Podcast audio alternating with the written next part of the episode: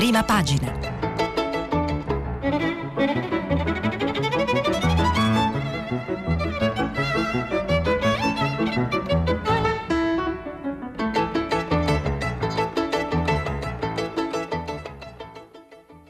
Questa settimana i giornali sono letti e commentati da Sofia Ventura, editorialista del settimanale L'Espresso. Per intervenire telefonate al numero verde 800 050 333. Sms WhatsApp anche vocali al numero 335 56 34 296.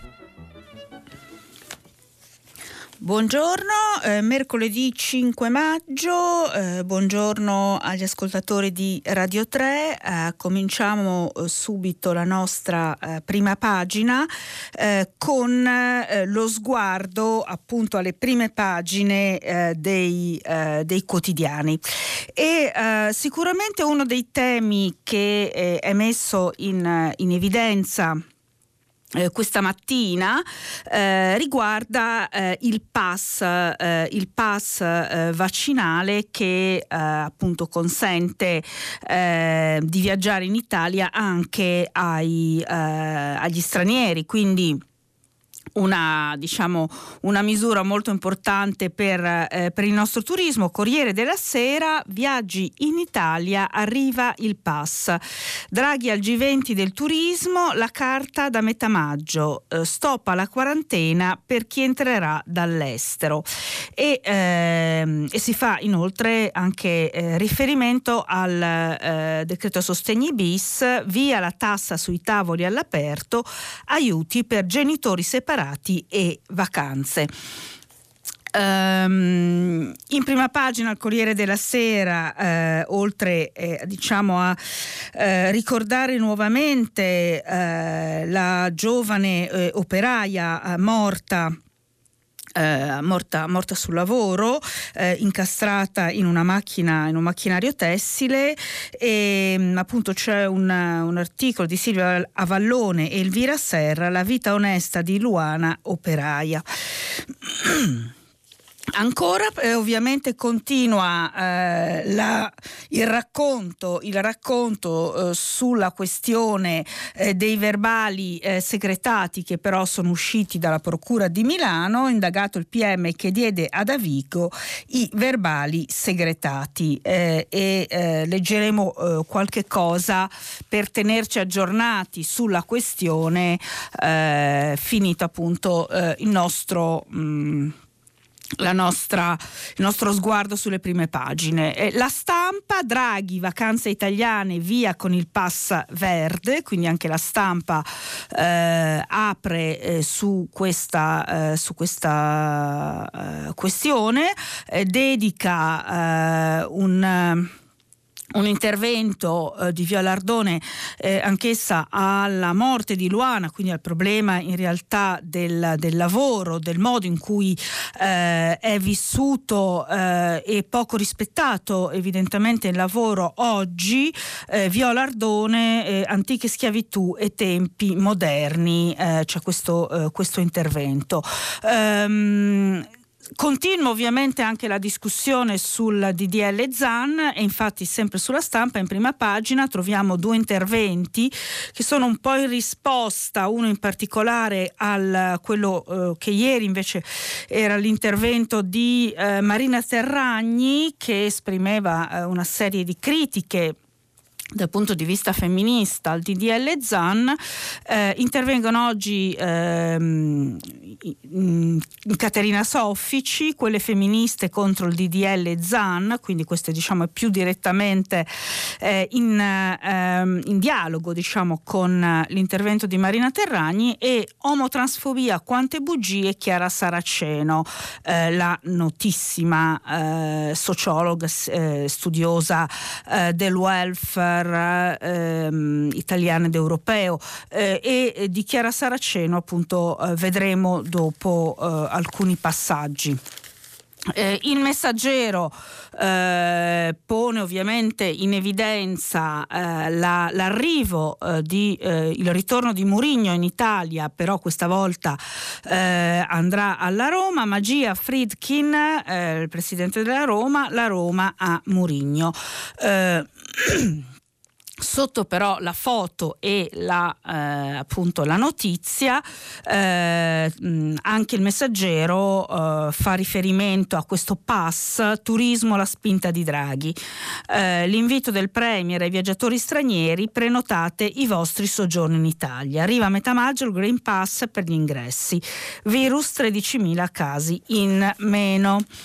Um, il, il dubbio, eh, il dubbio eh, ci riporta la questione CSM con un'intervista ehm, al, al, presidente emerico della consulta Giovanni Maria Flick, ma che commissione? Il Parlamento pensa a riformare il CSM, appunto perché è stata avanzata eh, la proposta di una commissione sulla questione giustizia e appunto eh, invece eh, Giovanni Maria Flick eh, rilancia parlando della, eh, di una necessaria riforma del Consiglio Superiore della Magistratura, ma affronteremo il, ehm, il tema.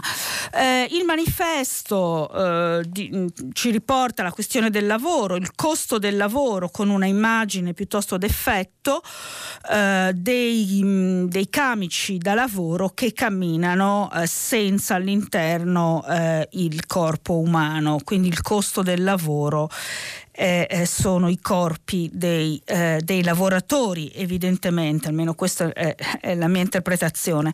La morte di Luana Dorazio, 23 anni, in una fabbrica tessile toscana, scuote l'Italia, ma è solo l'ultimo evento drammatico di un'emergenza sicurezza quotidiana nei luoghi di lavoro.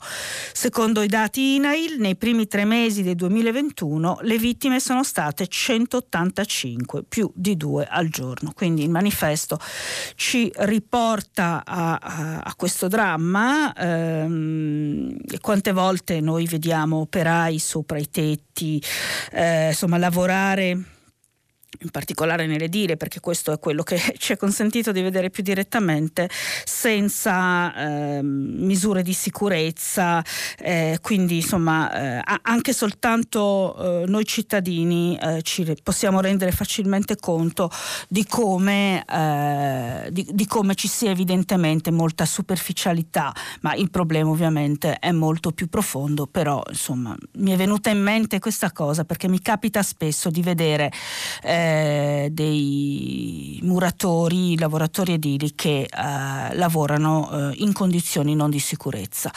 Eh, via La Fornero sarà mobilitazione, questa è sempre la prima pagina del manifesto, qui appunto invece si riportano le posizioni eh, di Maurizio Landini che eh, torna sulla questione pensioni. Mm. Um, le pensioni diciamo, interessano moltissimo al sindacato sicuramente gli interesserà anche il, eh, il lavoro. Um, interessante, eh, prima pagina del manifesto, eh, invece eh, una un intervento di Gaetano Lamanna eh, su una misura eh, del DL Sostegni che riguarda i mutui per i più giovani. E qui appunto c'è questo intervento eh, che eh, richiama il fatto che forse ai giovani più che eh, un aiuto per i mutui eh, serve un aiuto per gli affitti e quindi servono più affitti bassi piuttosto che, che mutui. E diciamo l'intervento è anche abbastanza provocatorio si dice ma non sarà che poi questi aiuti per i mutui per i giovani eh, servano al rilancio del, eh, del settore immobiliare. Eh, il foglio dedica una, eh, una copertina, diciamo, no? quindi una, una copertina eh, è, appunto nella quale è inserito poi il quotidiano a Mourinho. Eh, Mourinho torna in Italia e ne approfitta per eh, mh, mm, eh, eh, con eh, diciamo la vignetta di Maccox per prendere un po' in giro Renzi e Italia Viva. Mourinho torna in Italia, punto esclamativo, come chiedeva da tempo Italia Viva. questo è un po' un tormentone perché sappiamo che eh, appunto Renzi e Italia Viva hanno un po' questa, questo vezzo di attribuirsi un po' il merito di, eh, di tutto, talvolta anche del sole che sorge. Ehm, ecco di cosa cosa trattava quell'incontro segreto in autogrill. Eh, leggiamo nella vignetta appunto di Maccox con un grande Murigno in primo piano vestito da spia. Ehm, e quindi in realtà appunto questo mh, si sovrappone l'arrivo di Murigno con, e ne, ne faremo cenno, questo incontro eh, del quale abbiamo già parlato, di Matteo Renzi con eh, appunto eh, questa, questa questo eh, funzionario dei, eh, dei servizi e, e, quindi insomma eh, qui eh, diciamo in questa sovrapposizione c'è anche un po' di scherno nei confronti eh, di Renzi e Italia Viva.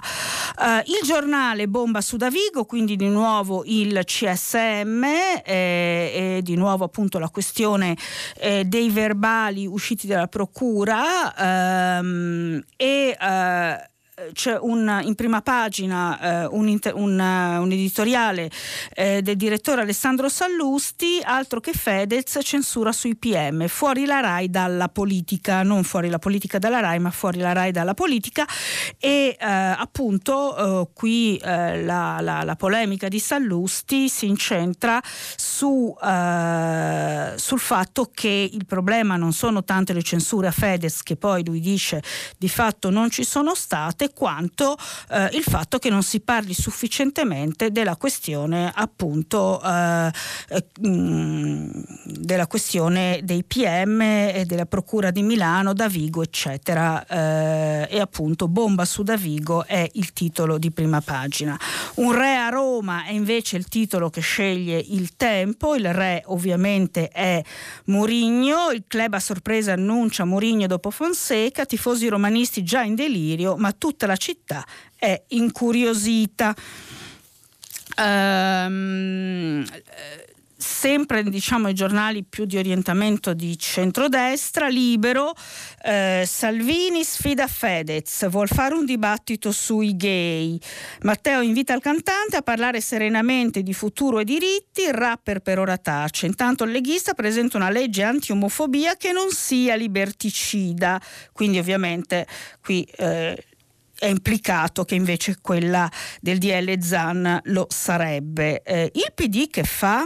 Quindi eh, potremmo avere questo incontro eh, Salvini-Fedez, immagino sul quale giornali, televisioni poi si concentrerebbero. Eh, io guarderò piuttosto l'ispettore Barnaby. Allora, avvenire, eh, avvenire torna sul lavoro, lavoro al sicuro. Eh, la morte di un'operaia riaccende l'attenzione su un'emergenza irrisolta, i nodi della formazione dei giovani della sicurezza delle macchine utensili. Eh, appunto ricorda Luana Dorazio, 22 anni, ha perso la vita stritolata da un orditoio in una fabbrica di Prato. Quindi la prima pagina dell'avvenire invece eh, appunto è eh, sulla questione del lavoro che è stata sollevata da questo caso che ha eh, ovviamente creato tanta emozione, ma che ci ricorda che le morti sul lavoro sono purtroppo un dato costante. Leggo ehm, proprio così ehm, l'inizio eh, del, dell'articolo eh, di Diego Motta e poi tutta pagina 4 dell'avvenire dedicata al tema. Eh, sarà la sicurezza sul lavoro la vittima sacrificale della ripresa post pandemica? Eh, l'interrogativo non è peregrino perché ovviamente potrebbe accadere che nella, nella, nella, preoccupazione insomma, di una ripresa si dimentichi eh, per il tema ad esempio della sicurezza. Eh, è questo l'interrogativo più grande aperto dalla tragedia di Montemurlo in provincia di Prato dove una ragazza, Luana Dorazio, è morta lunedì inghiottita da una macchina. È emblematico che tutto sia avvenuto in questo angolo di Toscana, nei distretti del tessile, dove la concorrenza è sfrenata, il tessuto produttivo parcellizzato automatizzato e la manodopera produce a ritmi serrati. Per i sindacati gli investimenti in prevenzione sono stati fatti, ma il problema è che si corre troppo per battere la concorrenza mettendo a rischio tutto il resto. Secondo la diocesi di Prato, la vera lotta adesso è quella per il lavoro buono. Mm, parliamo del debito buono, debito cattivo, c'è anche giustamente il lavoro buono.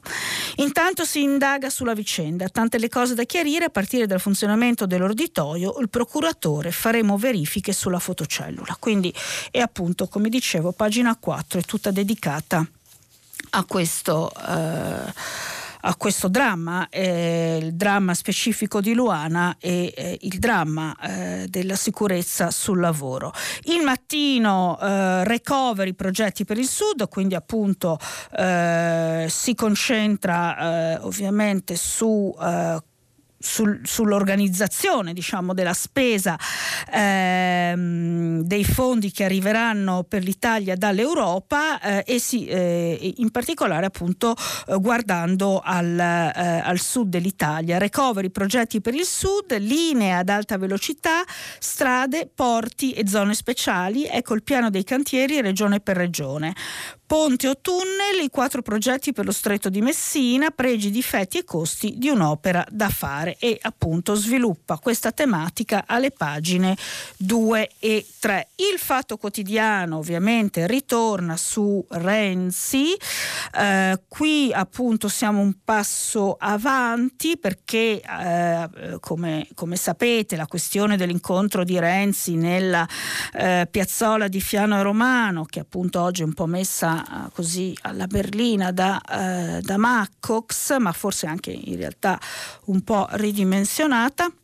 Appunto la questione eh, qui si fa un passo avanti dicevo perché eh, Renzi ha reagito ha accusato Report e, e, anche le RA insomma di spendere soldi dei contribuenti per eh, spiare mh, mm, politici eh, e, e, c'è la, quindi la, la, replica, un po' la, la, reazione eh, del conduttore di Report, eh, Sigfrido Ranucci, parla Sigfrido Ranucci calunniato dall'ex premier. Eh, Renzi eh, anche qui vedete calunniato, quindi già eh, si ritiene che sia calunnia. Eh, è interessante vedere le implicature che, dei titoli eh, dei giornali. Renzi chiarisca sui servizi, mi accusa con falsi dossier. Il conduttore, se è normale vedere gli 007 è inutile il Copasir, che domani decide se sentire il leader di Italia Viva difeso da Salvini. Il caporeparto Mancini e il capo dei DIS. Quindi la questione prosegue questa è la notizia, diciamo, in alto del Fatto Quotidiano, però al centro della pagina troviamo un montaggio della Casellati su un aereo di Stato, Casellati vola in blu quanto tutti i ministri. Aerei di Stato, niente all'Italia neppure nell'ultimo weekend, quindi c'è anche la questione di, eh, dell'Alitalia, però appunto eh, l'attenzione messa sulla la Casellati, definita Casta Diva, Casta Diva, in un anno 128 viaggi sull'aereo di Stato contro 142 dell'intero governo. Questa è la, diciamo, la cosa centrale per il fatto quotidiano. Il riformista, eh, sempre sul tema Renzi e Rai, l'agguato della Rai a Renzi, roba d'America Latina, anni 70, e segue un commento del direttore eh, Piero. Eh, Piero Sansonetti. In prima pagina vediamo anche il eh, richiamo con una grande foto eh, di, dell'avvocato Cagliazza che è appunto il presidente delle cam- dell'Unione delle Camere Penali, eh, che eh, interviene sulla eh, vicenda eh, Davigo eh, magistratura. Vedremo se avremo tempo di, eh, di vedere qualcosa di questa intervista. Torniamo a un grosso quotidiano, ehm, la Repubblica, sì ai turisti arriva il pass verde, quindi la Repubblica come stampa il Corriere appunto appunto mette l'accento su questo oh, Green Pass. Eh, Draghi anticipa la, uh, l'Unione Europea per accelerare la ripresa. Da metà maggio via libera al ritorno degli stranieri. Le condizioni vaccinati, guariti dal Covid o tampone negativo. E poi si fa riferimento anche, eh, sempre qui nel sottotitolo, allo scontro in maggioranza Lette-Salvini. Vedremo eh, in chiusura della nostra rassegna, un po' appunto dedichiamoci anche un po' alla politique politicienne, eh, che cosa ci racconta a proposito il, eh, il domani eh, con Daniela Preziosi. Uh, sempre sulla questione giustizia, la Repubblica eh, in prima pagina ha eh, un, um, un, intervento di eh, Carlo Bonini che provoca il Quirinale. Qui appunto eh, Bonini, ehm, insomma, eh, vice direttore, nota firma de, di Repubblica ehm, eh, diciamo, ehm, affronta una questione specifica, cioè l'attacco che è provenuto dalla, dalla destra, lui dice, eh, dai partiti della destra, eh, con la provocazione appunto di chiedere eh, lo scioglimento del CSM e una, un ruolo più attivo del Presidente della Repubblica e, ehm, e appunto eh, Bonini eh, un po' spiega come in realtà pur di fronte alla necessità di una profonda riforma del CSM, eh, queste richieste appaiono eh, molto pretestuose e più che altro ehm, diciamo legate a un desiderio di vendetta che non a una a una eh, vera e efficace riforma del CSM, questa ovviamente appunto è la lettura eh, eh, che ne dà, eh, ne dà, Bonini, però effettivamente lo vediamo anche un po' dai giornali del centrodestra, questo, eh, questo richiamo al il Presidente, il Presidente della Repubblica che fa.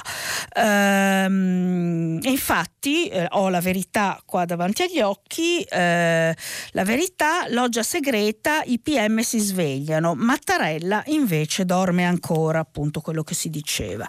Dopo due anni qualcosa si muove, Perugia accusa Amara di traffico, Perugia la procura, accusa Amara di traffico di influenze, Brescia e il PG di Milano indagano sulla procura Meneghina, Roma convoca da Vigo. Solo al Quirinale tutto tace sulla vicenda che minaccia di travolgere la magistratura. Quindi questa accusa che viene non solo dai partiti, evidentemente, ma anche dai giornali di cui parla Bonini su, eh, su Repubblica.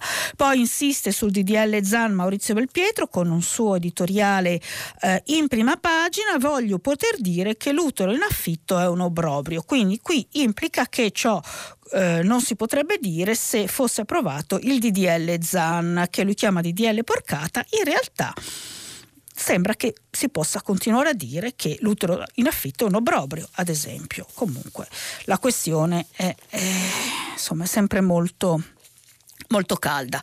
Ehm, eh, il, domani, eh, il domani appunto eh, dedica eh, eh, la, la, sua prima pagina ad una una ricostruzione di Daniela Preziosi, possiamo chiamare uno spiegone di Daniela Preziosi, della, eh, di alcune eh, appunto questioni politiche eh, politiche di politique politicienne più calde in questo momento, in particolare ehm, l'incontro di Enrico Letta con Mario Draghi, dove appunto Enrico Letta avrebbe chiesto di arginare, a Draghi di arginare il metodo Salvini. Enrico Letta chiede a Draghi di arginare il metodo Salvini. Il segretario del PD vede il Premier per limitare l'influenza del leader leghista. Non si può stare dentro e fuori dalle decisioni di governo. Nell'articolone di Daniela Preziosi si parla anche di Roma delle candidature, infatti nel sottotitolo continua ultimi tentativi di convincere Zingaretti a correre come sindaco di Roma. I giornali economici eh, Sole 24 ore, Italia Oggi continuano a dare in prima pagina eh, ovviamente importanza al DL Sostegni, Sole 24 ore, incentivo 4.0, via libera alla cessione dei crediti d'imposta alle banche, quindi questi sono alcuni ovviamente poi dei, numer- dei, dei numerosi provvedimenti che vengono illustrati eh, sul Sole 24 ore di oggi e ancora Italia Oggi, imprese, sostegni più generosi. Quindi eh, l'accento è sempre, eh, è sempre lì. Eh, vediamo, eh, vediamo, alcuni, eh, alcuni eh, approfondimenti all'interno di questa eh, di questa panoplia di, di, ehm, di temi e eh, partirei da, dal Corriere della Sera che tratta della questione vaccini eh, e in particolare i vaccini secondo De Luca. Eh, ed è interessante perché appunto ehm, il, governato- il, governatore, in realtà presidente della regione Campania De Luca, ha sicuramente una modalità eh, di, di, percezione, di concezione del proprio ruolo. Ehm, fortemente autonomista, chiamiamola, eh, chiamiamola così, no? si sente forse un po' un, un, un piccolo re. Eh, a proposito, devo ricordarmi, a proposito di re e imperatori, di parlarvi un po' della programmazione su Napoleone Bonaparte di Radio 3, ma ci arriviamo. Um, I vaccini secondo De Luca, uh, di Gianluca Abate, gli strani criteri del governatore. Vediamo cerchiamo, cerco di darvi un'idea eh, senza do- leggere ovviamente tutto. Allora, ehm, il titolo, quindi pagina 6, eh, il titolo che mettono a pagina 6 è I rischi da scongiurare di un federalismo sanitario. Ehm, vediamo cosa dice eh, Gianluca Abate. Gli abitanti di Procida per sbandierare all'Italia la creazione della prima isola Covid-free, poi quelli di Capri e di Ischia con lo stesso obiettivo. Cosa vuol dire gli abitanti di Procida, Capri e Ischia? Gli abitanti di Procida, Capri e Ischia vaccinati. No? Quindi ecco que- eh, una vaccinazione pro turismo. E poi 5.800 napoletani tra i 50 e i 59 anni vaccinati due giorni fa. I 2.478 ragazzi, anche under 30, convocati per una open night dei vaccini a Caserta i dipendenti dell'azienda regionale di trasporto, gli NCC e le aziende di cabotaggio marittimo che presto avranno le loro dosi. Il calendario vaccinale della campagna guidata da Vincenzo De Luca è assai diverso da quello stabilito dal governo e messo nero su bianco da un'ordinanza firmata il 9 aprile dal commissario all'emergenza Francesco Paolo Figliuolo, che prevede un rigido criterio anagrafico. Che il rapporto tra il governatore e il generale sia teso non è un mistero e due giorni fa il presidente della regione si è spinto addirittura a parlare di gestione delinquenziale dei vaccini, lamentando, e tra virgolette, lamentando che la campagna ha ricevuto 200.000 dosi in meno. Fosse anche vero, però, il governatore, prima di preoccuparsi di quei 200.000 campani privati del vaccino, dovrebbe innanzitutto spiegare come utilizza quelli che ha a disposizione. Perché nella regione dove ha ricevuto almeno una dose il 79% dei prenotati over 70 e solo il 66% di quelli over 60, si fanno a chi ha 50 anni vaccini che dovrebbero innanzitutto assicurare la protezione ai più anziani. E quindi eh, insomma, il, eh, il, commento di Gianluca Abate eh, prosegue mettendo in evidenza un po' diciamo, l, l'estrema autonomia autonomia con la quale eh, De Luca sta gestendo le decisioni sulla eh, distribuzione dei vaccini. Questo è un tema che eh, sicuramente al di là ovviamente della sola persona di De Luca che comunque ha una interpretazione appunto piuttosto sua particolare del ruolo di presidente di regione questo del rapporto tra centro e periferia sicuramente è un tema. È una questione che andrà affrontata perché la pandemia eh, ha messo in rilievo insieme ad altro ovviamente questo elemento disfunzionale eh, nella Mm, scusatemi, nella governance eh, italiana. Ok, passiamo invece all'altro tema che eh, credo accompagnerà non solo la nostra rassegna stampa, ma le rassegne stampe future, quello del CSM eh, e vediamo brevemente, utilizziamo sempre eh, la brava Sarzanini per aggiornarci. Ehm, leggiamo la prima parte del, eh, dell'articolo di sempre Giovanni Bianconi e Fiorenza Sarzanini. Eh, Loggia Ungheria, tre inchieste, il PM Storari ora è indagato. Mm? Quindi vediamo gli aggiornamenti. I verbali con le rivelazioni sulla loggia massonica Ungheria erano stati esplicitamente secretati e dunque non potevano uscire dalla Procura di Milano. Per questo motivo il pubblico ministero Paolo Storari, uno dei titolari dell'inchiesta che invece di cons- invece, che invece li consegnò nell'aprile 2020 al consigliere del Consiglio Superiore della Magistratura Pier Camillo Davigo, è adesso indagato per rivelazione di segreto d'ufficio. Storari sarà interrogato nei prossimi giorni, ma prima di lui, oggi il procuratore di Roma Michele Prestipino ascolterà come testimone lo stesso Davigo. Sarà lui a dover chiarire perché decise di prendere quei verbali riservatissimi e perché decise di trattare la vicenda soltanto informalmente all'interno del CSM, parlandone col vicepresidente Davide Ermini, col procuratore generale della Cassazione Giovanni Salvi e poi con altri consiglieri dell'organo di autogoverno. Soprattutto dovrà spiegare in che modo decise di custodirli, visto che a partire da ottobre, dopo che Davigo aveva lasciato il CSM per via del pensionamento, copie di quegli atti eh, dopo furono spediti a due quotidiani e al consigliere Nino Di Matteo, accompagnate da lettere che accusavano gli inquirenti milanesi di non voler svolgere indagini, anche perché il sospetto è che a veicolarli sia stata la sua segretaria Marcella Contraffatto contrafatto indagata dai PM di Roma per calunnia e prosegue eh, in realtà anche, eh, anche Repubblico visto che ha un amplissimo ehm, eh, intervento su questo quindi insomma i giornali continuano a almeno eh, alcuni a tenerci aggiornati eh, e eh, dicevo che della questione se ne occupa, come è abbastanza ovvio, anche il riformista, con eh, in particolare oggi con questa intervista a, a Cagliazza. Il titolo è abbastanza provocatorio. Da Vigo, lei sarà pure un'icona, ma qualche risposta ce la deve dare.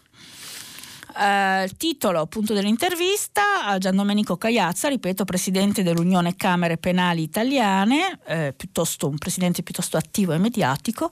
La crisi della magistratura ha sbagliato dare la colpa ai singoli. Quindi in questa intervista uh, Cagliazza ehm, affronta la questione come una questione sistemica, quindi non è questione so- semplicemente appunto di, della classica mela marcia.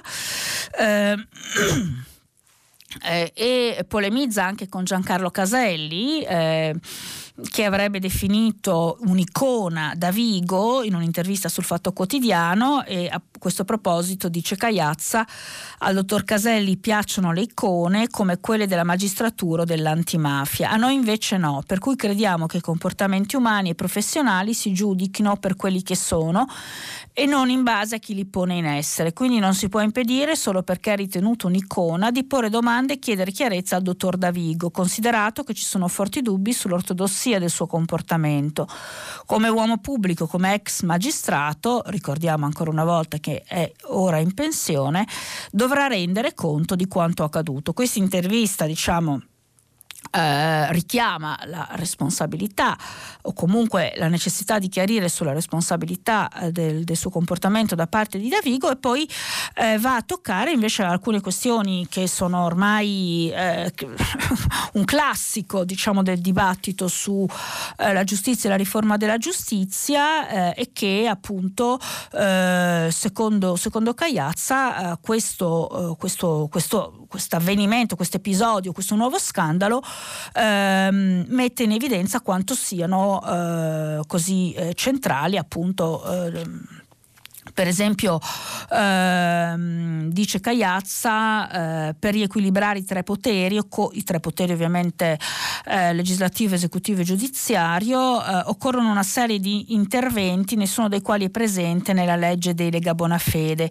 Innanzitutto ricondurre il CSM nell'alveo costituzionale, ossia ad, or- ad organo di alta amministrazione della giurisdizione che si occupa tra l'altro di promozione, trasferimenti e sanzioni disciplinari. Non è previsto che sia quello che è diventato, cioè una terza Camera, un organo politico che detta legge sulla normazione sia dell'ordinamento giudiziario che dei temi di politica giudiziaria in generale.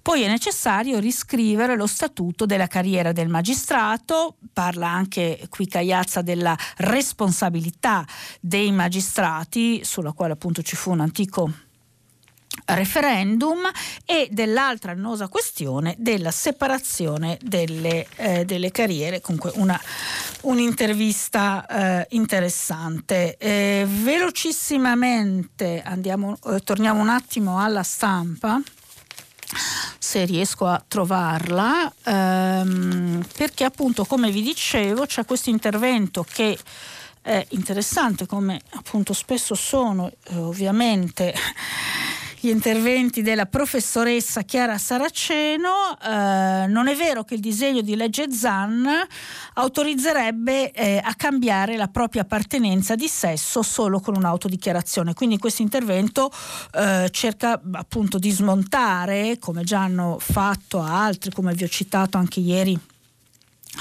eh, un articolo su eh, Valigia Blu eh, appunto di, di, smontare alcune, alcune accuse. Tantomeno, prosegue Chiara eh, Saraceno, autorizzerebbe interventi medici intesi a rallentare lo sviluppo sessuale di bambine o bambini che manifestano un'incertezza sulla propria identità sessuale. Um, o ancora non offre una soluzione alla questione se le atlete transessuali che da uomini sono diventate anche legalmente donne possano concorrere con atlete che sono state sempre donne, vista la diversa conformazione dell'apparato muscolare. Eh, sono questioni da affrontare seriamente con cautela, quindi diciamo è anche appunto um, um, cauta eh, Chiara Saraceno perché comunque delle questioni sono state sollevate anche, e, e, e, vanno prese seriamente anche se spesso sono state sollevate in maniera un po' um, diciamo così folcloristica perché riguardano la vita delle persone. Sono oggetto di un, ampio, di un ampio dibattito a livello internazionale con alcuni paesi paesi che hanno preso direzioni diverse e contrapposte. Ma, contrariamente a quanto sembrano suggerire molti oppositori della proposta di legge, incluse alcune femministe e anche l'intervento di Marina Terragni su questo giornale ieri, mm, come vi dicevo prima, non riguardano il disegno di legge ZAN. Questo si limita a dire che è penalmente punibile chi offende, aggredisce o discrimina qualcuno a motivo del suo sesso, della sua adesione o meno alle modalità comportamentali e di rappresentazione di sé sé, che sono convenzionalmente legate all'appartenenza di sesso o per il suo orientamento sessuale o per il fatto che rifiuta l'identità insieme personale e sociale che viene automaticamente collegata all'avere un corpo sessuato e appunto quindi prosegue cercando di fornire una riflessione che sia eh, pragmatica e al tempo stesso eh, rifletta quello che effettivamente viene eh, detto nel DDL ZAN, questo ovviamente senza nulla togliere che lo si può criticare però magari appunto con argomenti eh, che non, non fatti per, per spaventare ehm, alcuni hanno detto che appunto sono argomenti che assomigliano un po' a quelli di QAnon, eh, ma argomenti che siano invece eh, fondati. Ehm, un altro approfondimento per proseguire anche un po' su temi che abbiamo già toccato eh, nei giorni scorsi, ieri in particolare, eh, ce lo fornisce, eh, diciamo, lo prendiamo per meglio dire dal sole 24 ore e riguarda eh, sempre la questione della Cina, del rapporto tra eh, Unione eh, Europea e Cina. Il Sole 24 ore a pagina 7 la notizia eh, è in realtà eh, in prima pagina, anche se in fondo in fondo, la UE sospende la ratifica dell'intesa con la Cina sugli investimenti in pole position, ora c'è l'India. Eh, L'Europa congela l'accordo con la Cina e rilancia sull'India. Doppio fronte, dopo le sanzioni incrociate, la UE sospende gli sforzi per ratificare l'intesa sugli investimenti con Pechino. Clima tra virgolette eh, c'è scritto non favorevole, no? quindi si dice eh, da parte della Commissione che il clima eh, non è favorevole, leggiamo la, la prima parte dell'articolo per eh, appunto capire esattamente di cosa si tratta, l'articolo del corrispondente da Bruxelles, Beda Romano. In un momento di rimescolamento delle carte sulla scena internazionale, l'Unione Europea intende rilanciare il suo rapporto con l'India in un vertice bilaterale sabato le parti dovrebbero annunciare un atteso ritorno al tavolo delle trattative in vista di un accordo commerciale. Nel frattempo, e la coincidenza non è banale, Bruxelles ha ribadito che intende sospendere i suoi sforzi in vista di una rapida ratifica del recente accordo sugli investimenti con la Cina. C'è un chiaro slancio per, eh, virgolette, c'è un chiaro slancio per rafforzare le nostre relazioni strategiche nei campi del commercio, del digitale, del cambiamento climatico e dell'ordine multilaterale, ha scritto su Twitter la Presidente della Commissione europea Ursula von der Leyen, riferendosi all'India. Sono incoraggiata dalla prospettiva di intensificare le nostre relazioni commerciali e di investimento approfittando di un enorme potenziale, eccetera, eccetera. All'apertura verso New Delhi è corrisposta sempre ieri una mezza chiusura nei confronti di Pechino, appunto. Riferendosi alla ratifica del recente accordo sugli investimenti da parte del Parlamento europeo, il vicepresidente della Commissione europea Valdis Dombrovski ha spiegato abbiamo per ora sospeso gli sforzi di sensibilizzazione politica da parte della Commissione. Quindi insomma l'Europa sta mettendo a punto un suo approccio in parte nuovo rispetto alla, uh, alla Cina e come si diceva ieri ovviamente eh, in questo c'è una sintonia con Biden che sulla politica estera non sembra proprio diciamo la copia di Obama. Eh, terminiamo con eh, ricordo Ovviamente vi voglio parlare un attimo anche di Napoleone, però appunto terminiamo la nostra rassegna con eh, Daniela Preziosi che appunto da un po' di tempo eh, scrive per il quotidiano diretto da Feltri, il domani, Enrico Letta chiede a Draghi di arginare il metodo Salvini. Come vi avevo letto prima. Dura un'ora al faccia a faccia tra Mario Draghi e Enrico Letta Palazzo Chigi. Ufficialmente l'incontro è stato chiesto dal segretario PD per anticipare al Presidente del Consiglio le prossime proposte DEM all'avvio della fase 2 però in realtà eh, appunto il confronto è anche l'occasione per esprimere l'insoddisfazione e la preoccupazione del PD per quello che viene definito il metodo Salvini, lo stare dentro e fuori dal perimetro delle decisioni di governo. Non è successo solo sulla vicenda del coprifuoco, nella maggioranza non ci può essere chi porta la croce delle decisioni impopolari e chi soffia sul malcontento. Letta chiede rispetto dell'impegno comune a sostegno dell'esecutivo. Quindi eh, questo diciamo però c'è questa, questa tensione. Letta Salvini eh, eh, a questa tensione stiamo già assistendo da eh, un po' di, eh, di tempo eh, e quindi appunto ovviamente è la dimensione un po' della politica partitica che si incrocia con eh, le vicende del governo che sta cercando di, eh, insomma, di, di, di proseguire ehm, nel suo difficile eh, cammino per eh, risolvere i problemi del paese e eh, come vi dicevo poi sempre nell'articolo di Daniela Preziosi si affronta la questione anche di Roma dove appunto il PD sembra ancora in difficoltà a trovare un candidato.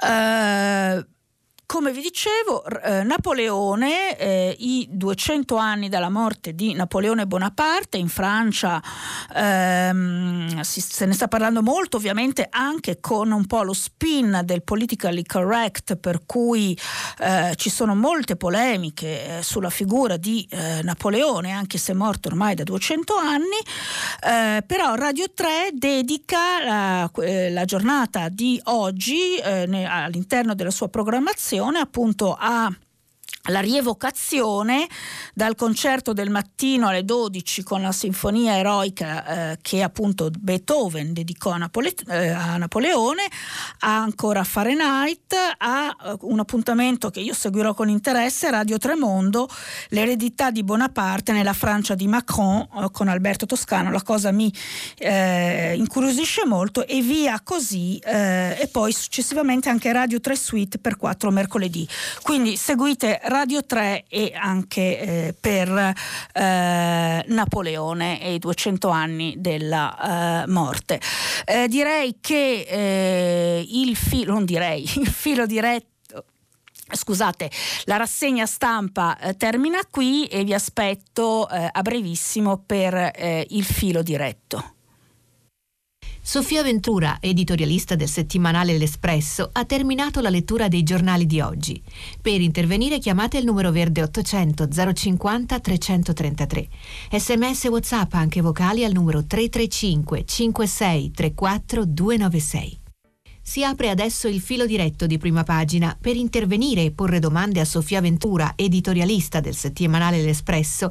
Chiamate il numero verde 800 050 333. Sms WhatsApp anche vocali al numero 335 56 34 296. La trasmissione si può ascoltare, riascoltare e scaricare in podcast sul sito di Radio 3 e sull'applicazione Rai Play Radio.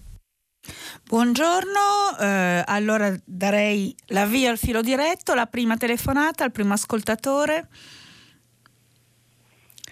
Buongiorno. Pronto? Pronto? Buongiorno. Sì, buongiorno, buongiorno. Allora, intanto ringrazio per essere stata richiamata perché mi scuso sul fiatone ma ero fuori a correre. Eh. Perché non pensavo, non speravo di essere chiamata. Dunque, intanto ringrazio perché da ieri che scrivo appunto messaggi a prima pagina che seguo da tantissimi anni e eh, di questo tema finalmente oggi se ne parla. E questo, anche questo è un segnale diciamo, importante che tutti devono sentire, tutti devono percepire, alla giornalista stessa, ma comunque la stampa ne ha parlato veramente poco, mentre noi, chi è addetto ai lavori, io lavoro alla sicurezza sui luoghi di lavoro, e chiaramente è da lunedì mattina, ennesima donna, comunque lavoratrice morta, morta in, una, eh, in un lavoro veramente antico, quindi una, una, donna giovanissima morta in una maniera antica, veramente dell'Ottocento. E questo è ancora più doloroso e più eh, inspiegabile rispetto a tutti gli altri morti che hanno chiaramente la stessa eh, parità di essere pianti, ma questa è una morte assolutamente, a mio parere, e a parere anche di tanti, di quello che si è letto anche sulla stampa, assolutamente evitabile perché su questo essere isolati in un orbitoio è qualcosa che assolutamente non si vedeva da vent'anni, sicuramente in Toscana, non so negli altri posti. Quindi ecco per me è importante porre l'attenzione a questo argomento e spero che tutti si facciano delle domande, dai, dagli imprenditori per primi, alle istituzioni, alla magistratura, e che si domandino come mai è successa una cosa del genere, come mai, come è stato detto anche ieri, eh, ai telegiornali, gli infortuni sul lavoro e gli infortuni mortali sono in aumento. Proprio adesso che il lavoro, come tutti sappiamo, è invece diminuito e tanti ambienti di lavoro sono addirittura chiusi. Quindi questo probabilmente era un posto che aveva riaperto anche da poco, ma eh, quindi chiediamoci anche se eh, gli imprenditori certo. ci tengono alla manutenzione.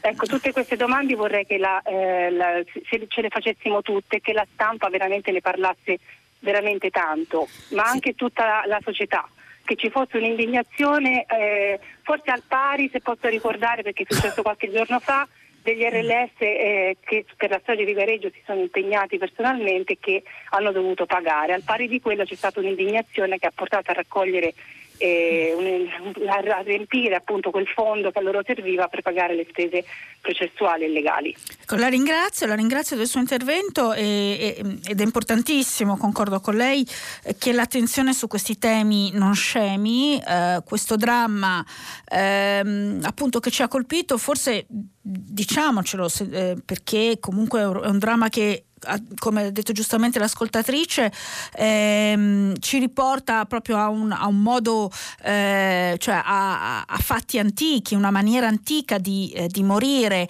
ha detto eh, l'ascoltatrice, e ha coinvolto una giovane e bella ragazza, quindi abbiamo visto questa bellezza che viene, eh, eh, come possiamo dire, stuprata da una macchina e, e, e questa bella ragazza che mamma di di, di uno, due, forse, forse, due bambini, giovanissima, 22 anni, e, e, quindi è chiaro che da un punto di vista emotivo vedere una, una, una vita così che si spegne in questo modo ci colpisce ancora di più anche se le morti, eh, come abbiamo detto prima, sono continue eh, sul lavoro. Eh, però ecco quello che possiamo sperare è che il fatto che questa morte ci abbia colpito così tanto aiuti a mantenere più elevata e anche a sensibilizzare eh, e, e, in questo il sistema dei media è, è, fondamentale perché sappiamo quanto il sistema dei media svolga un ruolo cruciale proprio nel rendere rilevanti o irrilevanti i temi, eh, i temi pubblici. Eh, e poi forse anche il sindacato mi permetto di dire potrebbe, potrebbe interrogarsi chiedersi se sta facendo abbastanza eh, su, questo, eh, su, questo, piano è una, domanda, è una domanda che pongo. Grazie quindi all'ascoltatrice eh, che eh, ci ha riportato eh, di nuovo a questo tema drammatico importante. Eh, aprirei a un'altra telefonata. Buongiorno, Carlo da Pisa, professoressa. Buongiorno. Saluti. Visto il suo curriculum, eh, la, la domanda era diretta. Se secondo lei l'Italia ha problemi di selezione di leadership, sono nel suo campo, eh, qualunque aggancio alla cronaca ne trova quanti ne vuole lei. Eh. e se, più nel dettaglio, se a suo parere il comportamento della nostra leadership nella pandemia come è stato. Per l'incidente un inciso brevissimo, io ho avuto una certa esperienza sia come imprenditore che come lavoratore dipendente su certi macchinari ci sono ora dei sistemi di sicurezza, di ergonomia per cui è impossibile farsi male, anche volendo. Lo so perché ho provato io una volta, l'ho testato io una, una, una pressa, non, non, era possibile farsi male. Ciò che capito? Cioè ero certo. con uno, provai, scusi, chiudo. No, la ringrazio. La ringrazio, anche, la ringrazio, anche, per quest'ultima osservazione. Ehm, allora, eh, vabbè, questa domanda è un po' come quella di ieri sui sistemi elettorali e quindi cercherò di non dilungarmi, anzi eh, rassicuro la, la, la, redazione che non intendo dilungarmi. Sì, la risposta è sì, esiste un problema di selezione di classe dirigente in generale, eh, questo credo che sia vero non soltanto nella politica, ma anche nel mondo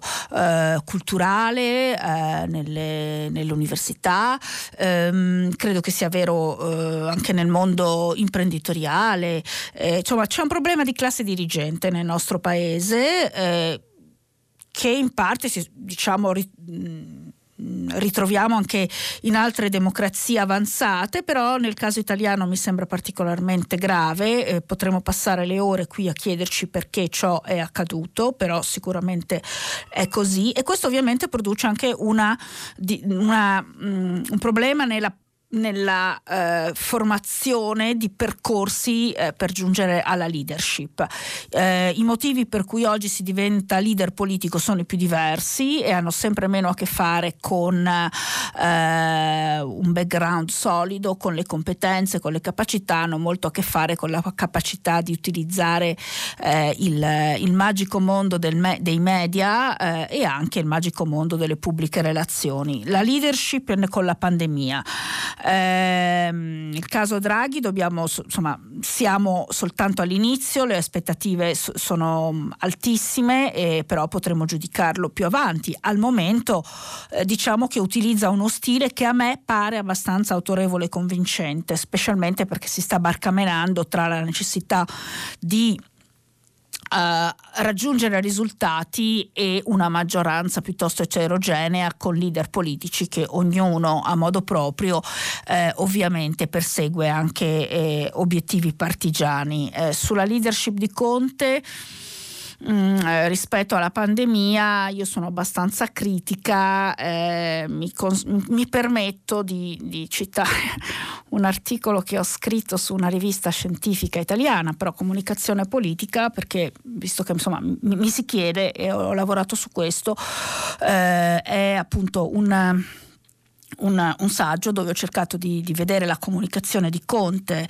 eh, durante la pandemia e l'idea che mi sono fatta è che sia stata una comunicazione legata poi ovviamente anche agli atti molto mirata a eh, difendere eh, la propria immagine e comunque salvaguardare la propria immagine piuttosto che arrivare a dei risultati. Questa è la mia opinione e la mia percezione, ovviamente discut- discutibilissime. Qui mi fermo. Eh, lascerei allora eh, invece lo spazio a una terza telefonata. Pronto? Pronto? Pronto, buongiorno, mi chiamo, buongiorno a tutti, mi buongiorno. chiamo Gabriella e telefono da Rimini. Il mio intervento verte sul fatto che nel PNR sono stati messi a disposizione dei soldi per agevolare l'acquisto delle case eh, per il mutuo per i giovani. Allora, io penso che coi tempi di oggi, con la mobilità che devono avere i giovani, o anche non solo giovani, per il lavoro così, la ca- l'acquisto, cioè il farsi una casa, mentre ai miei tempi, e io me la sono fatta con i sacrifici di un mutuo, eccetera, eccetera, mentre ai miei tempi poteva sembrare una cosa positiva, oggi secondo me la proprietà è una gabbia perché poi ti lega, non vuoi allontanarti, c'è la casa lì, i genitori ti fanno la casa perché vogliono che tu rimani lì, mentre secondo me sarebbe meglio mettere soldi in un piano casa, in un edilizio popolare per poter permettere di avere degli affitti eh, diciamo agevolati, per aiutare i, i giovani, ma anche non solo giovani, ehm, a usufruire di una casa senza doversela costruire, anche perché abbiamo visto che eh, ai miei tempi investire nel mattone, nella casa, sembrava una cosa positiva, oggigiorno eh, avere una casa tante volte è, è un asilo perché Ass- se non hai più soldi da metterla a posto, diventa una gabbia, non diventa più una cosa positiva. La ringrazio, Io... la ringrazio della sua osservazione e devo dire che pur non essendo un'esperta del settore, sono abbastanza d'accordo con lei. È, è la prima cosa che io ho anche pensato leggendo appunto questo articolo del manifesto, ricordo, eh, che ovviamente siamo a livello di impressioni, no? Quindi, ehm, però eh, i, i, giovani oggi si muovono tantissimo e come diceva giustamente eh, lei, eh, non solo i giovani, no? insomma la vita è cambiata, la vita è cambiata, ci si sposta molto eh, e sicuramente eh, forse per molti ancora la proprietà rimane importante, però per altri effettivamente, per molti altri eh, può essere vista invece come un peso, come una, come lei diceva, una gabbia. Tra l'altro eh, pensiamo ai costi che sono legati eh, alla casa, alla tassazione, no? pensiamo all'IMU. Ehm, se, se, se per, eh, ad esempio anche una seconda casa nella quale però magari può capitare di, di viverci perché si ha la residenza eh, altrove, le situazioni sono sempre molto eh, ingarbugliate.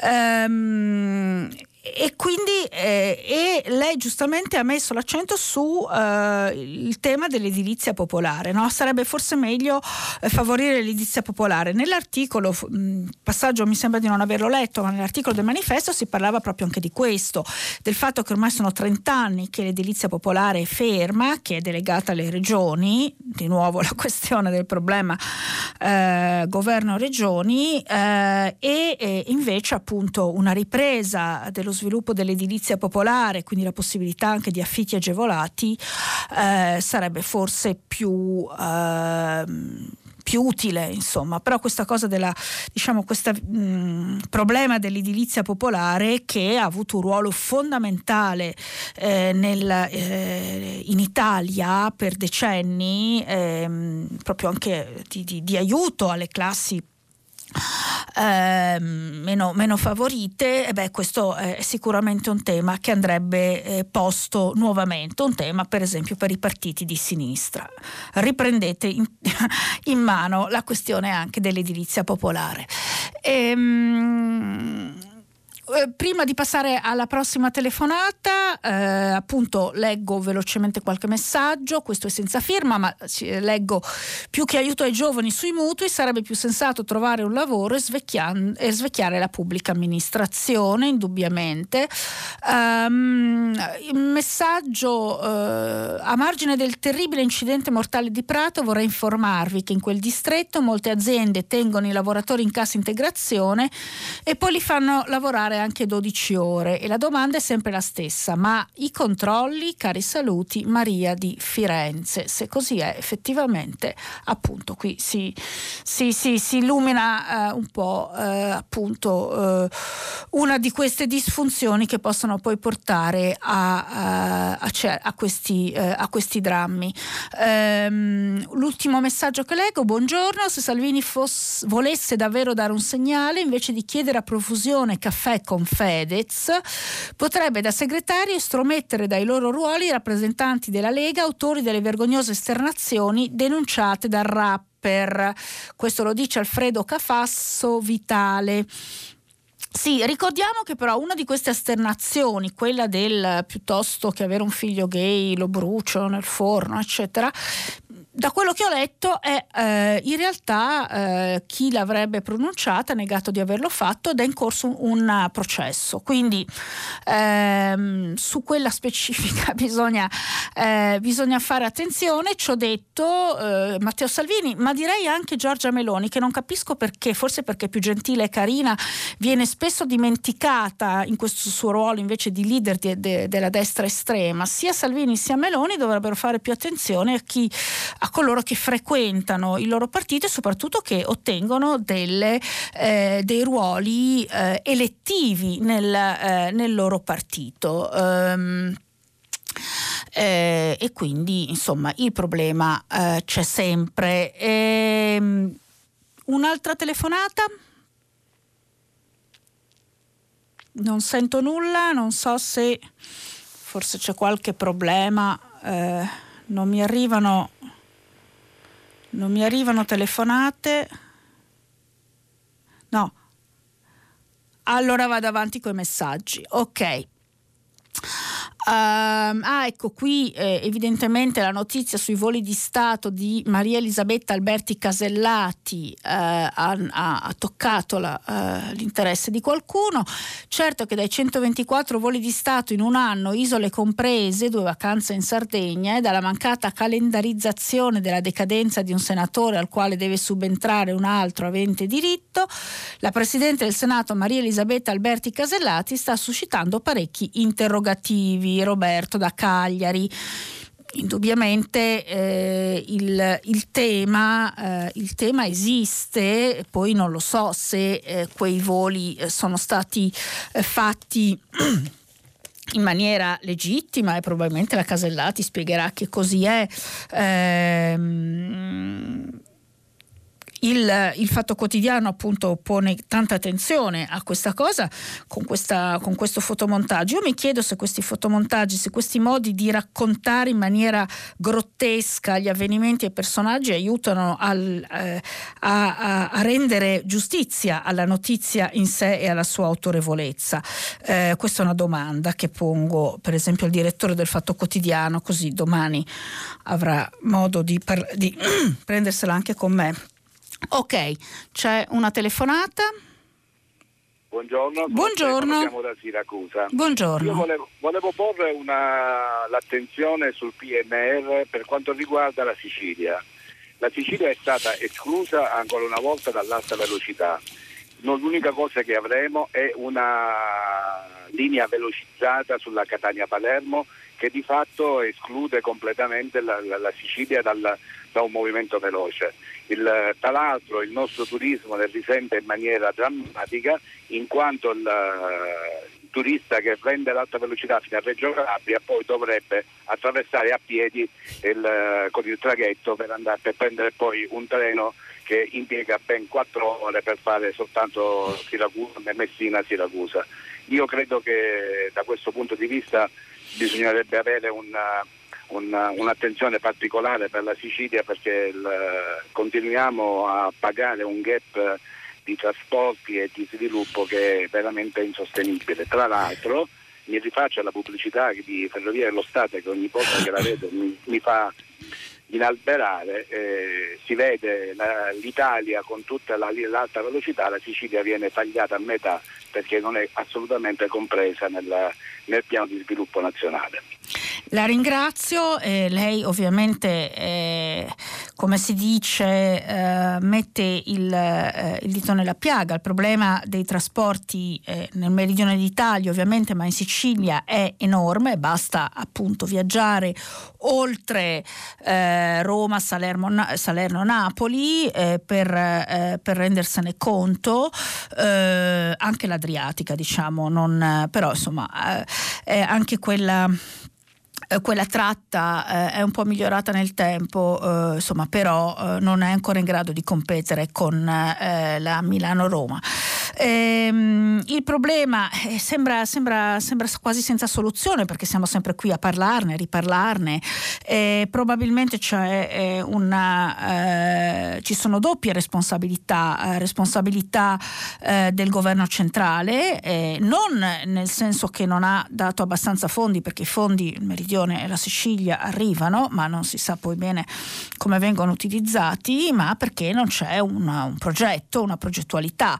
Eh, il, il, ponte sullo stretto eh, è ormai eh, appunto diventato una barzelletta, eh, non perché possa essere, non lo so se eh, sia un'opera eh, più o meno davvero utile. certo è che potrebbe essere un pezzo, non lo so, però ovviamente un pezzo di una strategia che comprende poi invece una rete ferroviaria degna di questo nome eh, nella regione siciliana. Ma ci sono, immagino, eh, anche responsabilità della regione stessa, cioè dell'ente regione. Cosa, cosa, cosa fa eh, l'ente regione? per i trasporti della propria regione, visto che è appunto eh, una, anche una competenza eh, regionale. E quindi mh, il problema esiste, è enorme, è significativo forse il fatto che il PNNR non se ne faccia carico in maniera soddisfacente, però eh, insomma teniamo presente che eh, i, i, problemi dell'Italia tendono all'infinito, quindi farsi carico di tutti in maniera soddisfacente forse eh, è, una, è, una, pretesa notevole, però da penso che dal punto di vista di un siciliano capisco molto bene, ma in realtà di un italiano, perché comunque una parte importante del nostro paese che rimane eh, sottosviluppata anche per il problema dei, eh, dei trasporti. Un'altra telefonata? Eh, buongiorno, sono Francesco. Buongiorno. Chiamo, chiamo dalle campagne a nord di Roma per la precisione. Senta, io volevo un po' il suo parere, una riflessione su tutte queste norme anti-Covid perché tra l'altro adesso ho appena sentito che in Spagna, eh, nella regione di Madrid, ha vinto la destra con idee aperturiste, con questa idea basta, eh, basta tutte le chiusure. Insomma. Eh, però prima di tutto volevo um, esordire con un ringraziamento a quelle strutture dello Stato che funzionano e che ci sono, e nel mio caso particolare eh, all'esercito, eh, perché io sono stato vaccinato um, in, una, in, una, struttura dell'esercito, ho trovato una um, situazione eccezionale, cioè molto, cioè, no, molto positiva, non eccezionale, credo, credo, che in molti posti funzioni così. E di questo insomma volevo ringraziare in questo caso tutti quelli che hanno partecipato. Oh, per il resto, per le strutture, per, per, quello che è stato fatto per il Covid, devo dire che Draghi giustamente ci ha richiamato alla responsabilità individuale, questo è inevitabile, per forza da fare così.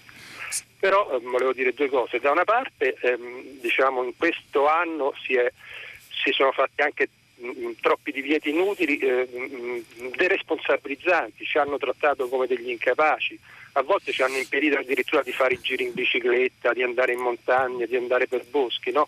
sì. in base a questa idea italiana che dice se io ti faccio fare una cosa lecita tu poi ne approfitti, cioè, non è che io mentre sto andando al Terminillo esco fuori, ne approfitto e vado a una discoteca fantomatica clandestina tanto dopo, cioè, ma quindi divieti inutili e poi le, le, le chiedo poi, di...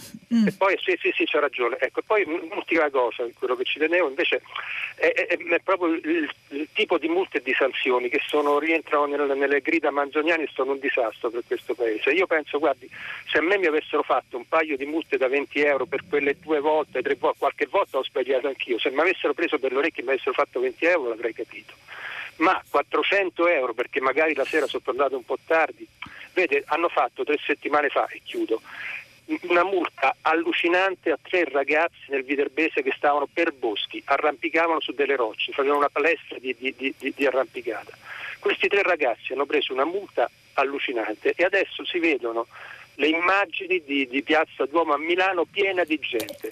Ma questi tre ragazzi che dovranno pensare delle istituzioni, dello Stato, della la, Guardia la Forestale che ha fatto la multa? No, la ringrazio, lei ha messo in realtà ehm, come, insomma, diciamo, ha toccato tante questioni. Ora, sulle norme anti-Covid, ehm, io non mi permetto di dire eh, quanto fossero utili o disutili eh, o non utili, diciamo, nelle diverse fasi, eh, perché non sono uno specialista eh, in questo. Io posso osservare che eh, eh, sin dall'inizio si è posta una grande attenzione a eh, il, diciamo al coprifuoco, ai divieti, cioè tutte le misure legate al lockdown, cioè le restrizioni e, e, e si sono ignorate altre possibili politiche come molto più complicate da mettere ovviamente in, in campo come appunto quelle per esempio del, eh, del tracciamento eh, e anche dei, dei test eh, al ehm,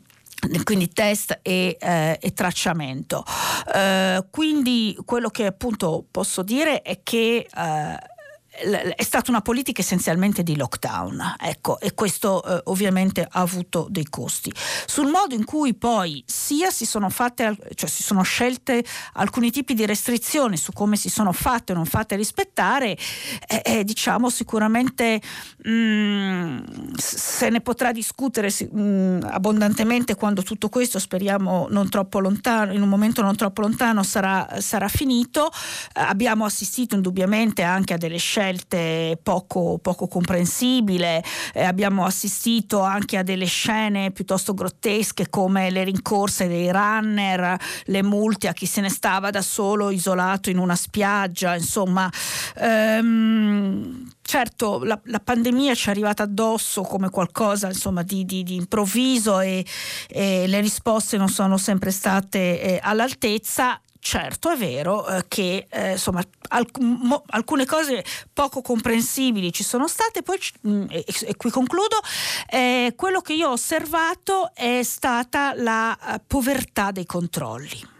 Eh, quindi eh, magari appunto situazioni dove ragazzi che si girano nel bosco, come diceva l'ascoltatore, si prendono una multa da 400 euro, ma eh, a parte eh, appunto forse all'inizio della pandemia, i controlli per esempio per chi viaggiava erano, eh, nella mia esperienza direi, pressoché inesistenti, cioè io sono ehm, comunque mi muovo molto all'interno del, dell'Italia e ho viaggiato tranquillamente sempre con le mie autocertificazioni, anche spesso con i miei tamponi e quasi rimanevo delusa dal fatto che nessuno mai mi chiedesse nulla, ecco, eh, proprio perché lì già al dovere avevo tutte le mie, eh, le mie carte.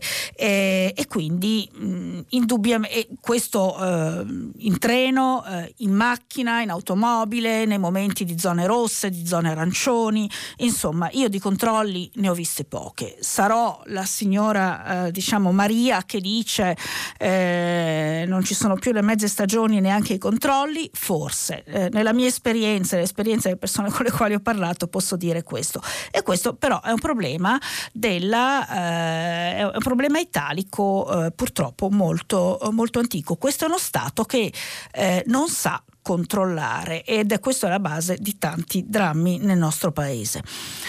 Andiamo avanti. Pronto? Buongiorno, pronto? Buon, buongiorno, sono Gabriella, telefono dalla provincia di Vicenza. Buongiorno. Telefono perché eh, interessa parlare un attimo di, eh, di mm, buona parte, il quale eh, indipendentemente dal, dai malanni che fece in Francia e che chiaramente provocarono tutta una serie di, di, di cose a, nel tempo, eh, soprattutto io vorrei parlare un attimo di lui in, in Italia, perché in Italia venne, venne, per evidentemente conquistare o fare non so bene che cosa, in ogni caso provocò dei, dei cataclismi tremendi, particolarmente per la Repubblica di Venezia, che è sempre stata eh, per mille anni uno dei, dei, dei posti più importanti di tutta l'Europa e anche del Mediterraneo. Questo qui venne e così dopo tutti, tutto quello che successe finì, arrivò la, il congresso di Vienna. E col congresso di Vienna la, Venezia, la Repubblica di Venezia venne letteralmente regalata agli austriaci. E gli unici che, che, si lamentarono e cercarono di proteggere la Repubblica di Venezia che tra l'altro era uno Stato ben preciso quindi non è che fosse una cosa così poco organizzata che aveva bisogno di qualcuno che ci mettesse le mani. Gli unici che ci proteggono che eh, si lamentarono e tentarono di difendere la Repubblica di Venezia furono i turchi con i quali Venezia per dei secoli battagliò e se ne fece di tutti i colori, sia gli uni che gli altri. Quindi per tutto questo parlare di, eh, del signor Bonaparte, sinceramente qui in Italia lo trovo piuttosto eh, strano perché non è stata una persona che ha fatto del bene, né, sicuramente eh, non all'Italia, ma probabilmente neanche in Europa perché ha fatto sconvolgere tutte le eh, organizzazioni che in qualche modo erano funzionanti e ha messo mano dappertutto facendo fare guerre e appunto distruggendo tra l'altro qualcosa che, è stato, che ha durato più di mille anni, che è la Repubblica di Venezia. Ecco, Io la, la, ringrazio. Ehm, eh, eh, diciamo che eh, ho difficoltà a risponderle perché il punto è se eh, la storia possiamo valutarla soltanto con le categorie di buono, cattivo, bene male e soprattutto eh, rispetto a eh, appunto magari a situazioni specifiche. Eh, Napoleone Bonaparte può essere interpretato da tanti punti di vista, però eh, come lei dice il signor, questo signor Bonaparte, di questo signor Bonaparte non si può non parlare perché ha cambiato la storia europea.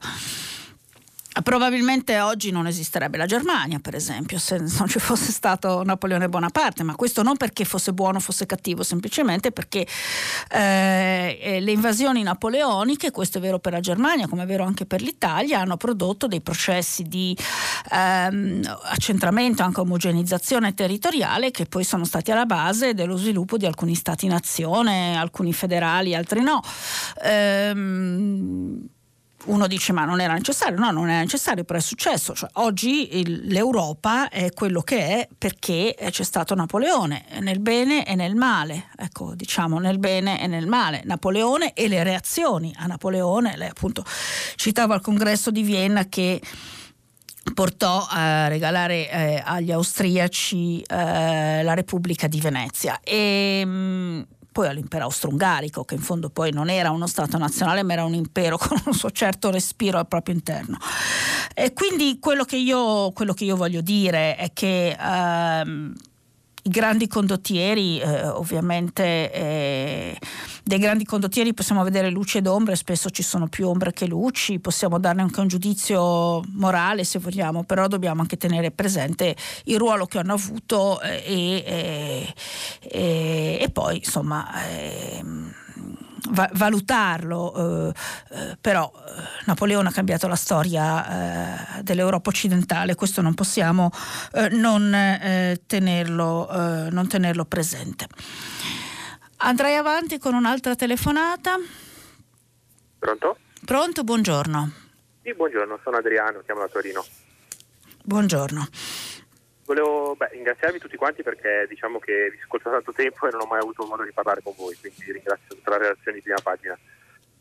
E io sono un agente che vende macchinario tessile in giro per l'Italia e nel mondo ah. e diciamo che sentendo questa, per quanto riguarda la morte della ragazza, ci sconforta tutti, diciamo, per questa cosa mi sento anche coinvolto in prima persona essendo io un venditore di macchine. Certo. E, mh, posso assicurare che l'orditoio è una macchina cioè, diversa rispetto a quello che viene descritta, che è un mestiere vecchio, è un mestiere che non deve più esistere, è, un mestiere, è l'unico tipo di mestiere per fare un determinato tipo di, di, di lavorazioni e quindi l'orritoio è una macchina essenziale per poter procedere a... No, ma prima non si parlava di macchine vecchie, ma di un modo antico di morire, schiacciati da, no, da, da, da una macchina. Ecco. Certo. Io adesso non so se la macchina aveva tutti i carismi di sicurezza e di eh, tutela che hanno adesso le macchine, che tra l'altro devono avere le macchine, non è che non possono non avere le macchine, e quindi questo non, non glielo so dire. Ma secondo me è un problema anche di mercato, perché il mercato tessile attuale è un mercato che sta cercando sempre di più di innovarsi, ma cercare di andare sempre più veloce, inseguire determinati tipi di trend o comunque mercati determinati da altri tipi delle grandi brand, eccetera, sempre più veloce. Quindi secondo me adesso durante il lockdown non c'è per niente lavoro, adesso c'è stato un boom di lavoro e quindi le aziende si sono dovute rincorrere e fare della guerra anche sui prezzi o sulle cartelle colori o su, molto più velocemente rispetto a queste cose. Quindi qua. questa velocità lei la vede come qualcosa che può, può diciamo, distrarre dal, eh, dal, porre invece attenzione ai problemi come quelli della sicurezza, dell'uso corretto delle macchine e così via? Esatto, perché può essere anche il fatto che soltanto una macchina può essere usata, cioè è usata, non viene usata, però stando fermo un anno devono essere fatte delle manutenzioni periodiche delle macchine che se non vengono usate, non vengono fatte, ovviamente la macchina funziona male o soltanto anche l'opera, l'operatore, l'operatore che utilizza una macchina e dopo un anno che non utilizza più quella macchina lì, determinati comportamenti abituali o comunque alcune accortezze magari non vengono, non vengono fatte. Certo. Anche perché soltanto adesso il mercato sta chiedendo tantissime cose in pochissimo tempo e tra l'altro l'uditorio è una macchina che deve fare tanta produzione. Ma quindi le faccio una domanda, visto che lei appunto conosce queste macchine, quindi è interessante. Eh, cioè secondo lei con questa macchina è, è la sorprende il fatto che sia accaduto quello che è accaduto oppure sì. è possibile? Eh... Allora, possibile, possibile che la fatalità c'è diciamo che ci sono due tipi di macchine per fare quel tipo di lavoro. C'è un ordinatore campione che ha 25 diciamo, posizioni per rock per determinare il colore e il massimo è 25 e quindi ovviamente la, la cromaticità diciamo, è soltanto di 25 colori. L'ordinatore invece ha una canta di 600, può avere una canta di 600 colori, quindi posso fare molti più colori, molte più cose. Diciamo che sono le, le sicurezze che deve avere un orditoio e ovviamente la postazione di comando deve essere a lato rispetto ai cilindri che avvolgono il filo avvolgono il filo. Adesso non, non, non, entri troppo nelle tecnicità perché sennò facciamo fatica a seguirla.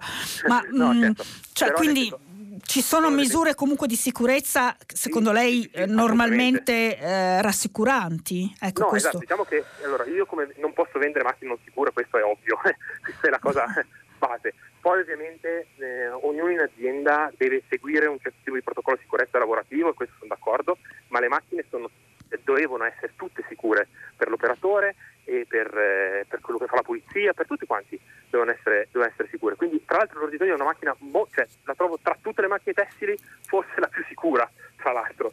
Quindi eh, infatti devo ancora informarmi su cose, come è potuto succedere praticamente perché non riesco proprio a, a capirlo. A Ho capito. Esatto. La ringrazio perché comunque insomma, ci ha consentito anche di fare una riflessione più tecnica dentro a, a, questa tragedia che però ha ovviamente anche delle cause che eh, vanno, eh, vanno, comprese. Quindi la ringrazio eh, anche della, della, sua testimonianza. Abbiamo un'ultima telefonata. Buongiorno. Buongiorno. Sono Gigi da Mestre. Buongiorno. Eh, volevo notare questa cosa, sui titoli dei giornali che lei ha letto stamattina non c'è nulla su migranti morti annegati o ammazzati dalle dai libici. Questo non significa che non sia avvenuto, significa semplicemente che i quotidiani hanno ritenuto che Chiara Ferragno o Mourinho fossero cose più importanti di cui parlare alla gente.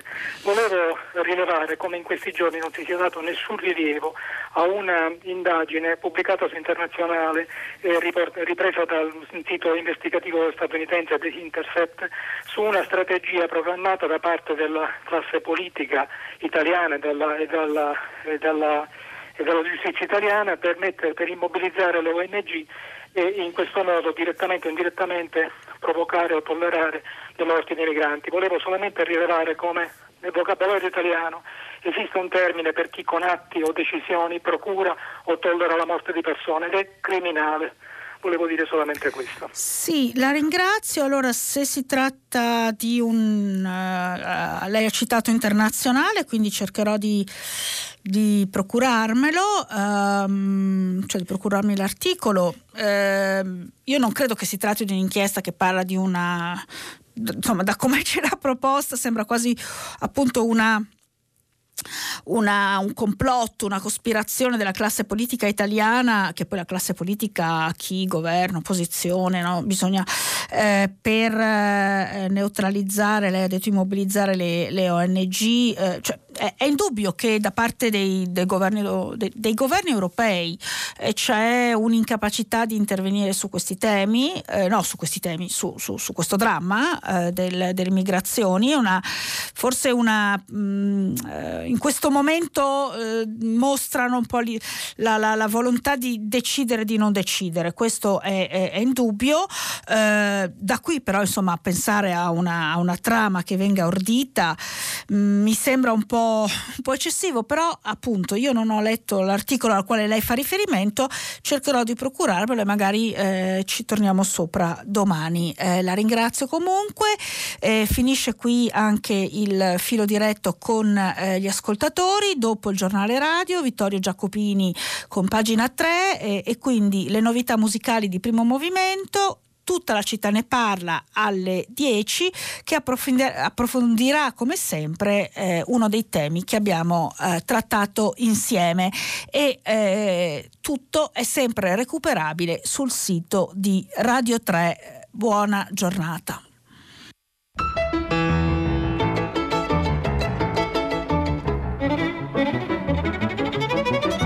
Sofia Ventura, editorialista del settimanale L'Espresso, ha letto e commentato i giornali di oggi.